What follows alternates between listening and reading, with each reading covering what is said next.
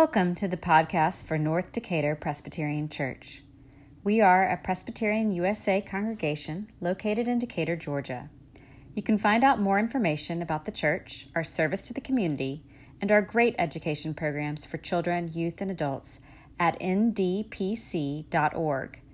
And you can follow us on Facebook. If you're in the Atlanta area, we hope you'll come and join us in person. That's it. On to this week's scripture and sermon. Good morning, friends. It's good to be with you this morning. If you are anything like me, this has been a bit of an overwhelming kind of week. You might be feeling a little bit out of sorts.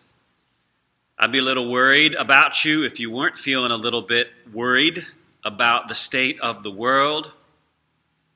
There was a, about an hour or two of joy on Wednesday morning when we learned finally that not one but two progressive senators had been elected from the state of Georgia to represent us. That joy lasted about four hours, and then we saw scenes from our own nation's capital as white nationalists stormed the Capitol to occupy it drunk on conspiracy theories and lies from the mouth of our evil president. If delusional violence and the precarity of our democracy were not disorienting enough, the pandemic that we continue to suffer under silently increases its reach. Just today, four 4,000, almost 4,000 of our beloved friends and neighbors suffocated to death. Those of us who aren't sick are still hurting. We are tired. We are locked in still for the foreseeable future. We're agitated like tea kettles. In the midst of all this going on in the world around us is our regular life, which, even in the best of times, even when everything else is going well, is never easy. We're looking for meaningful work to do, for ways to spend our time that feel rewarding personally and professionally. We're dealing with all kinds of health issues. We're facing our own loneliness. We're wondering and we're wandering. So, this is where today, in this kind of place, in this kind of disorienting space, this is where God gives us a story about baptism. And I want to read that story for you today. We read today from the Gospel of Mark, the very beginning, the first chapter of Mark. We pick it up in verse 4. Listen, listen again to the story of Jesus' baptism and think about what it might mean for you. John, the baptizer.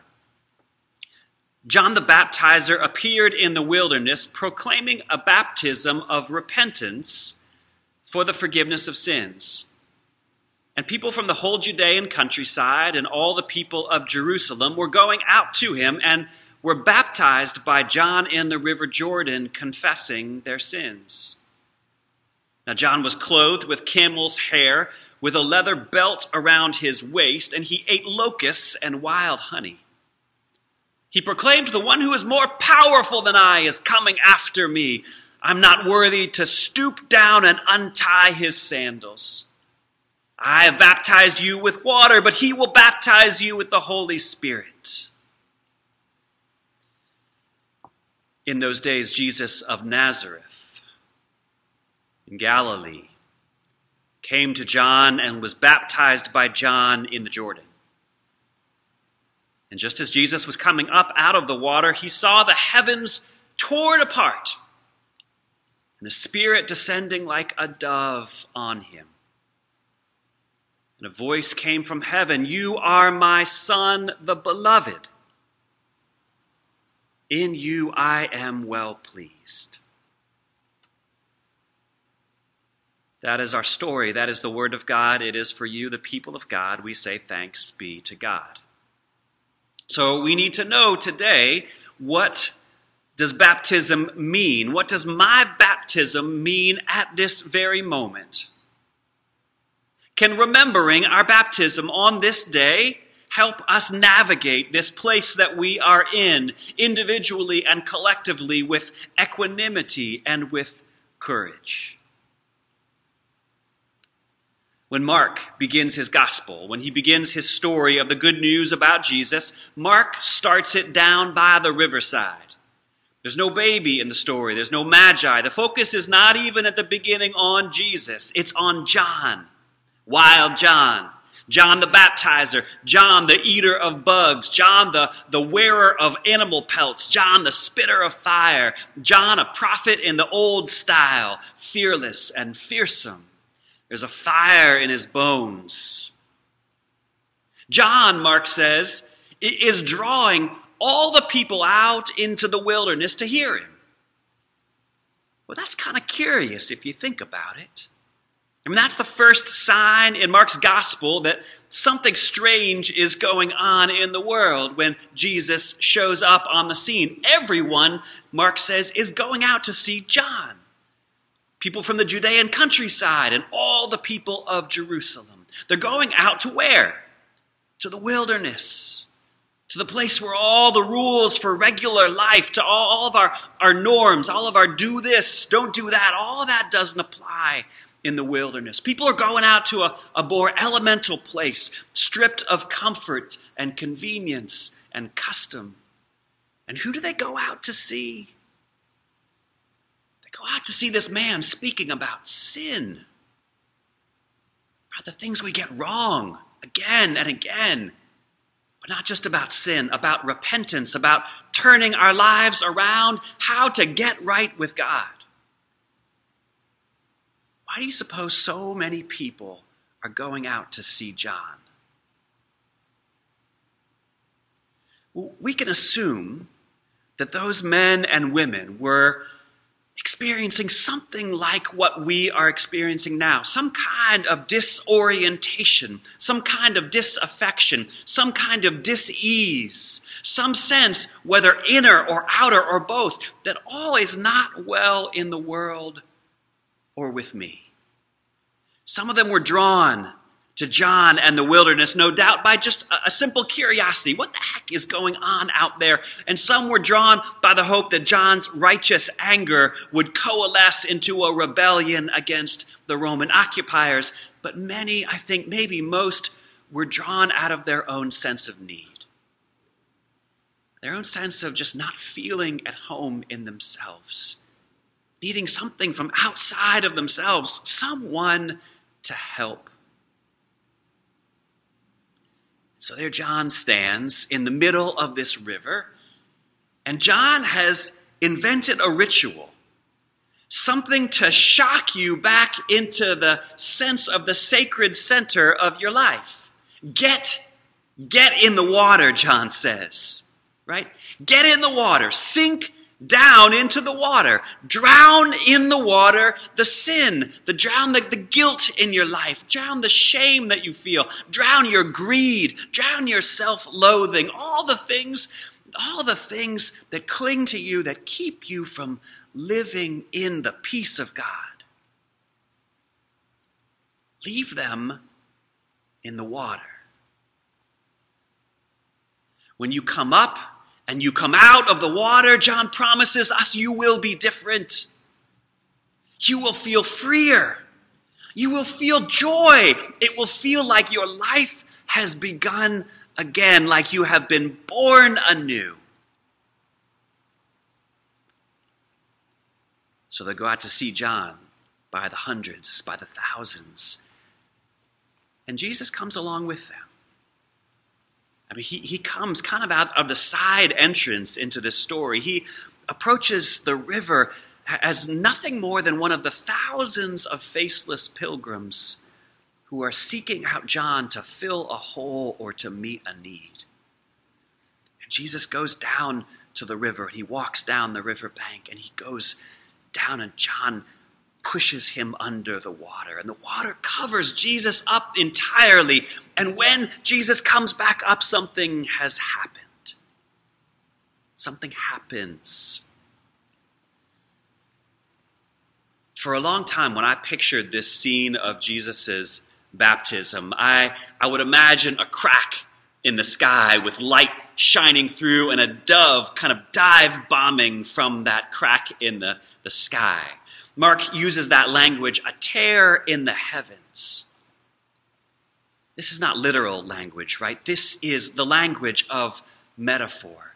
There is a gap, right? There is a crack. There is a tear, a, a, rupture, but it's not in the sky, I think. That rupture, I think, happens in whatever barrier it is that we have made in our minds that separates us from heaven.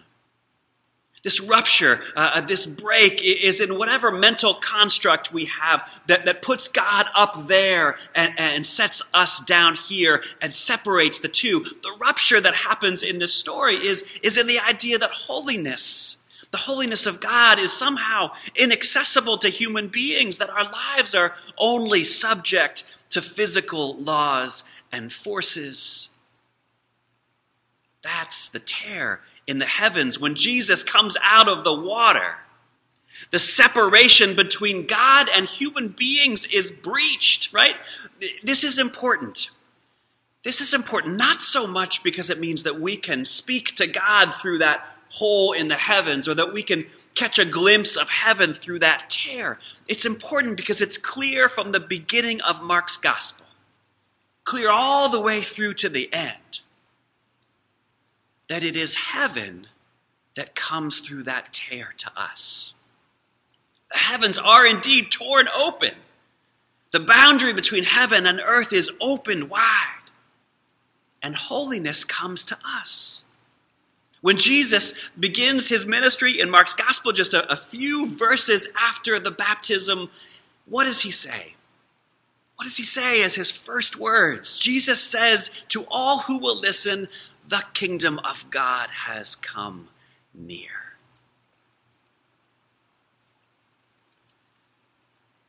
So, for 2,000 years, those of us who have followed after Jesus have repeated John's ritual. We gather near some water, right? We, we find a font or a pitcher or a creek or a lake, and we make promises about our life, about turning around, about renouncing evil, about receiving Christ, about walking in the way of love. And then someone takes the water and puts it on our bodies.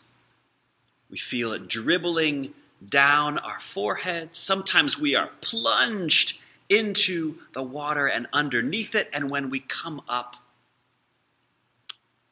when we come up, well, what happens when we come up? What happens after we are baptized by the water and the Spirit? John says that Jesus is driven by the same Spirit deeper into the wilderness to be tested and tried before he returns from the wilderness to bear witness to the nearness of God. What happens what happens to us after our baptisms? Do you remember yours? Do you remember where it was? Who was there? Was it in a church or was it outside? Who gathered around? Did you make promises on your own? Did someone make promises on your behalf? For most of us, the truth is, after our baptisms, we are less likely to go into the wilderness and more likely to go to brunch right? We spend time on the day of our baptisms with our family. If we're an infant, we probably take a nap somewhere along the lines. Baptisms are lovely in our tradition. They're beautiful. It's a joy to celebrate them. They are, they are such a good and polite ritual in the church. And maybe we need to rethink that a little bit. I was baptized at age 13 after I had just completed the confirmation course offered at the Presbyterian Church. And I remember standing there at the font in front of everyone, feeling embarrassed by all the attention. And in retrospect, I am actually kind of embarrassed by how nice it all was. The minister was standing there in his crisp black robe and his nicely coiffed hair. He made an awful John the Baptist. The good folk in the church pews were smiling ear to ear, happy to see one of their own choosing the way of baptism. The whole thing was so agreeable. I suspected, even at age 13, that the baptism was probably meant to be something other than a polite ritual. I mean, to be baptized in Christ means that a claim has been made on your life. Your life is not yours. Not exactly anymore, right? To be baptized is to realize that the heavens are in fact torn open. And the heavens have no intention of staying up there. Heaven pours through that rift and heaven does this in order to get up into your business. Heaven, God's heaven, the fullness of God's love and justice and grace and peace, when that heaven comes through that tear, it comes and it has plans for you. It has an agenda for your life. Heaven wants to tell you what to do with your money.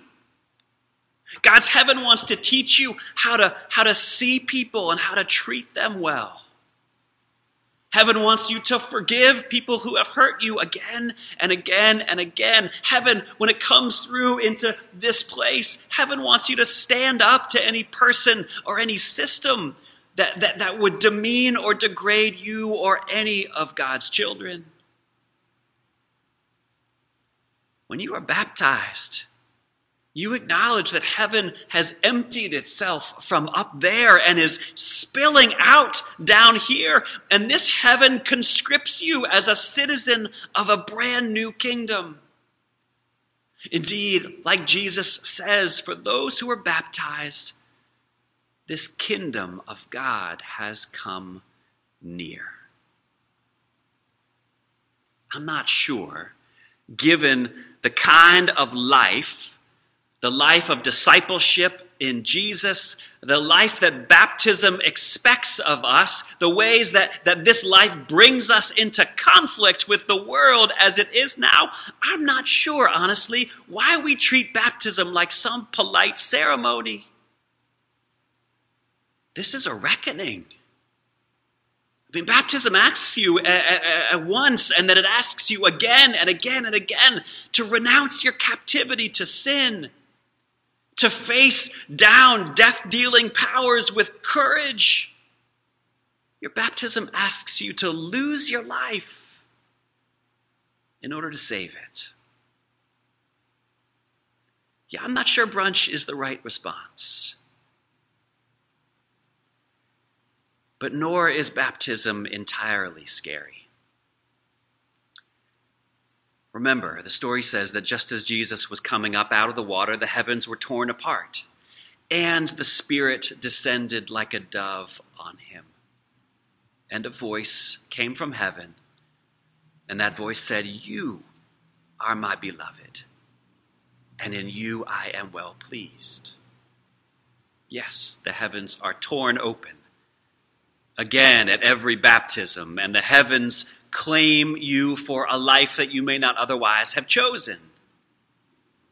But what also happens at every baptism is the sealing of God's Spirit upon your spirit and the naming of you as God's own beloved. That's the piece that makes this ritual not just scary, but also glorious. Before you're sent out to live this life in Christ, God's Holy Spirit joins your own spirit.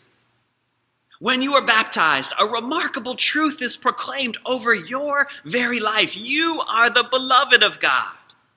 You are fashioned with joy by the creator of the universe. You, your particular person, your body and your spirit, the unique thing that is you, that there is nothing else like it in the entire universe. You are one in whom God delights, not just tolerates, not just abides with. You are one in whom God delights. This is who you are. The Spirit is with you, and you are loved by the source of love itself. Every day of your life, every day of your life after you're baptized, you wake up in the morning or you go to bed at night and you ask yourself, Who am I? I am the beloved one of God. I am the one in whom God delights. And every time you face up to your deepest fears or step in front of your most difficult tasks, you can ask, Who is with me? The answer is always God's Spirit is with me. That is why every year on this day we tell this story and we remember our own baptisms. When we remember our baptism and when we tell this amazing story, we remember that the barrier that separates heaven from earth is torn and heaven is pouring itself out into our own life. We remember that God's heaven makes a great and wondrous claim on our life and calls us into good and hard things. And we remember that we are God's beloved and that God's Spirit is always with us. That identity and that Spirit are with us every day, every single day of our life until our time comes to leave this life, to cross over the River Jordan and enter into the fullness of God's life and God's love. That fullness is something that we have seen in part in this life as it is breaking into our own. On that day when we cross over, there will be a funeral for you, and your church will gather around you, and they will declare in one voice that your baptism is complete in your death. And on that day, you will know the fullness of the joy that we now know only in part. So, sure, yeah, things are a little weird right now. There's some scary stuff going on in our world. Things are not as they should be. And by the love of God, things are not as they will be. But in the midst of it all, I want you to take some time, maybe today, maybe in the days to come, and go find yourself some water. Go down to the Peachtree Creek or head up to the Chattahoochee. Or just put some water in a bowl and hold it. Let it drip off your hands.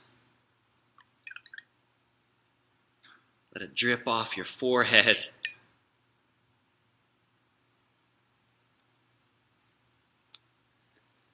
And know that by water and by the Spirit, you are claimed in the kingdom of God. You are named as God's own beloved. And you are sealed by the Holy Spirit for all of your days. These promises are good and true this day and forever. Let the church say, Amen.